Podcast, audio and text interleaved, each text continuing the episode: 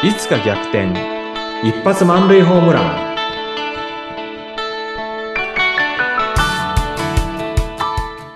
皆さんこんにちは。合同会社東きみなり事務所代表社員の東きみなりです。こんにちは。こんにちは。インタビュアーの山口智子です。東さん、前回は東さんの起業を支えた4つのポイントということで伺っていきましたが、今日その中の一つ、トーストマスターズについてより詳しく伺いたいんですね。はい。これ私はトーストマスターズ知らなかったんですけれども、でもね、有名な世界的な組織ということで、まずこれどういったところなのか再度詳しく教えてください。はい、ありがとうございます。有名なっていうのはちょっと違っててですね、実はね、古くからあるのにあんまり知られてないってことなんですね。日本だけじゃなくて、アメリカでもね、アメリカのトーストマスターに聞くと知らないっていう人多いっていうふうに言ってたんですね。なので、知る人ぞ知る的な存在なのかもしれないなとは思いつつも、説明しますと、はい、前回お話ししましたように、1924年、アメリカのカリフォルニアの YMCA の中でスタートした組織で、当時は青年たちのために、やはりこのスピーチっていうのを教えるっていう団体でスタートしたんですね。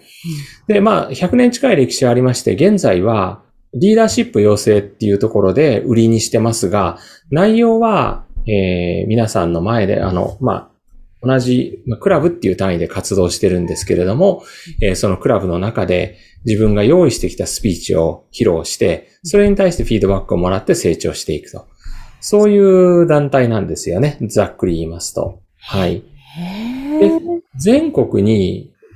すいません、220ぐらいだったと思いますけれども、大体一つのクラブ20人、今10人、ちょっとコロナの影響でちっちゃくなったんですけども、10人から50人ぐらい、クラブによってサイズが違うんですけれども、そうしたクラブが月に1回、あるいは2回、今コロナですのでオンラインで集まって、リアルで集まっているところもありますけれども、2時間の例会を持って、その中でご自宅で準備してきたスピーチを披露する。それに対してのフィードバックをもらう。あるいは即興でその場でですね、山口さん、子供の頃将来は何になりたいと思いましたかっていうお題をいきなり当てて、2分半のスピーチをやる即興スピーチのセッションがあったりとか、いろんな種類のスピーチを通して、人前でスピーチをする力。で、そこが、強化されてリーダーシップ力っていうところに、その養成っていうところにつながっている。そんな団体なんですね。これ、はい、ね、人前でスピーチする。しかも即興なんかもあるっておっしゃってましたけども、はい、ね、これ、だとプロでもお題をいきなり与えられて即興ってすごく緊張するんですが、はい。これ、なかなか鍛えられる場ですね。なかなか鍛えられますよ。緊張しますから、最初のうちは何も言えないっていうこともありますからね。で、ひねり出すように言って、後から自己嫌悪に陥るっていうのはよくありました。はい、今でもあります。これはどのくらいの期間をそこで学ばれてたんですか？私は2000年の9月1日が、正式に会員になった日ですんで、22年。在籍していることになります。なるほど。在籍自体はずっとできるわけなんですね。はい、そうですね。でもそのスピーチを主に学んでいって、はい、その中で得たものっていうのはどんなものだったんですか？はい。これ私のトーストマスターズの出会いからちょっと簡単に、22年かかりますからね、ちょっと、早送りバージョンで、ご説明するとですね。はい。もともと当時、私1999年の9月に、それまで勤めていた、ある外資系の企業から別の外資系の企業に転職したんですね。で、そこで IT の、マネージャー、システムを開発するマネージャーとして、役割を持っていたんですけれども、ある時ですね、大きなプロジェクトが、会社の中で発足して、私は IT の、チームのね、その責任者として、チームメンバー、それからインドから来ている外注さん、アメリカのメンバーも束ねて、そのプロジェクトを動かしていく責任者だったんですね。で、毎週月曜日の、今でも覚えてるんですけども、4時からですね、そうしたチームメンバーを集めて、定例の進捗ミーティングをやることになったんですが、私は英語はそこそこ、ね、外資系ですんで使ってたんですがね、会議での英語、議長の英語っていうのがなんかこういまいち自信がなくてですね。で、初回の会議どうしようかなと思ったらですね、インドから来ている、協力会社のラジャというですね、とっても素晴らしい、エンジニアがいたんですけども、ラジャのとこ行って、ちょっとこっそり、ちょっとラジャって影に呼んでね、で、会議の、英語苦手なんで、ちょっと司会やってくれないかって、これ大体わかるでしょって言ったら、もうわかるよっていうふうに言ってくれて、で、彼がその定例の進捗ミーティングの司会やってくれたんです。それも本当に見事にやってくれたんですね。で、これラッキーと思って、私もなんかすごく楽してですね、次の週も楽して、その次の週、3週目、楽してたらですね、いきなりその会議室に私の上司が入ってきて、で、お前何やってんだと。お前がこのマネージャーなんだから、お前が会議の司会やらずにどうするんだっていうふうにひどく怒られましてね。で、改善しますってお約束をして、で、会社終わってから、会社のそばの英語の学校に、まあ3校ぐらい寄ってみたんですけれども、まあ会議の司会の英語っていうのはね、ほとんど教えてくれてなくて、教えてくれたとしても、6ヶ月コースの中の2週間でね、で6ヶ月コース全部受けなきゃいけなかったんですね。でそうすると、まあ、車1台買えるぐらいの値段払わなきゃいけなくてですね、それは無理だなと思って、何かもっと安いソリューションないかなと。で、インターネットで探したところ出てきたのがこのトーストマスターズっていうところだったんです。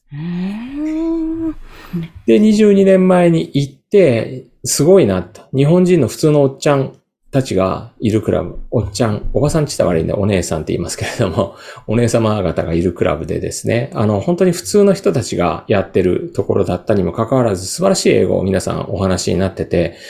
で、これでね、例会の運営っていうのも全部英語でされて、この英語力は欲しいなっていうふうに思った。それが発端です。そうだったんですね。はい、そこの、まあ、英語でっていうところが、まずまずの発端だった。そうですね。でもそこから入っていって、はい、おそらくいろんなことを吸収されたと思うんですけども、起業につながったことですとか、はい、あ、やっぱりやってよかったという方はどんなことだったんですか？はい、まず、会議の司会を通して、まあ、スタートしたんですけれども、クラブの、役員やるとかね、それから、まあ、いくつかのクラブを束ねたエリアっていうそんな単位があるんですけども、そこの、まあ、担当のね、まあ、今、当時はガバナーって呼んでましたけど、今ディレクターって呼んでるんですけども、そのディレクターをやるとか、そうしたね、リーダーシップの役目がいくつもあるんですよね。で、そのリーダーシップの役目を通して、いろいろなプロジェクトを、そのプロジェクト内のコミュニケーションを良好に保ちながら、メンバーの、まあ、メンバーをこう上から命令するんじゃなくて、メンバーをこう下から支えながらプロジェクトを回していくっていうところをまず覚えたっていうのが一つですね。それから自分自身で新しいクラブをスタートさせるっていうことがあるんですよ。でそれには人を集めて、お金を集めて、そしてクラブをスタートして、そしてまあホームページを作るって、これまるで起業と同じようなところがあるんですよね。はあ、本当ですね。はい、ですので私最初にですね、自分の会社を立ち上げたときに、あ、これトーストマスターズクラブを作った経験っていうのが生きるなと思って、あの時の経験が、あ、ホームページの、いやで、例えば会計、あ、いや、これやらなきゃなとか、こんなエクセルがいるよなとか、その経験があったから、起業のところが、多分その経験なしだったら、本当に何から手をつけていいかわからないっていうところあったと思うんですけれども、その経験があったおかげで、まあ、割と思っていたよりもスムーズにいけたかなっていうふうに思います。なんか本当ね、今伺っていると、学びの場だけではなくって、そういろんな組織として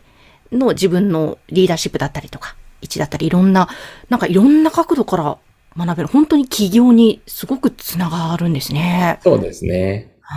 私、その時にね、起業なんかできると思って、トーストマスターズにいた時も起業しようと思ってトーストマスターズ入ってなかったんですけれども、まあ、いろんな行きがかりで起業することになって、どうしようかと思ったら、あ、トーストマスターで学んだことが使えるなっていう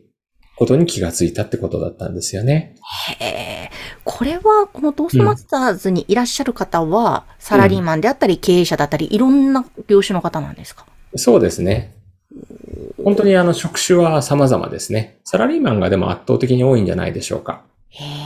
うん。いやでも人前で堂々と話すというのも身につくだけでなく、リーダーシップであったり、そういう組織づくりとか、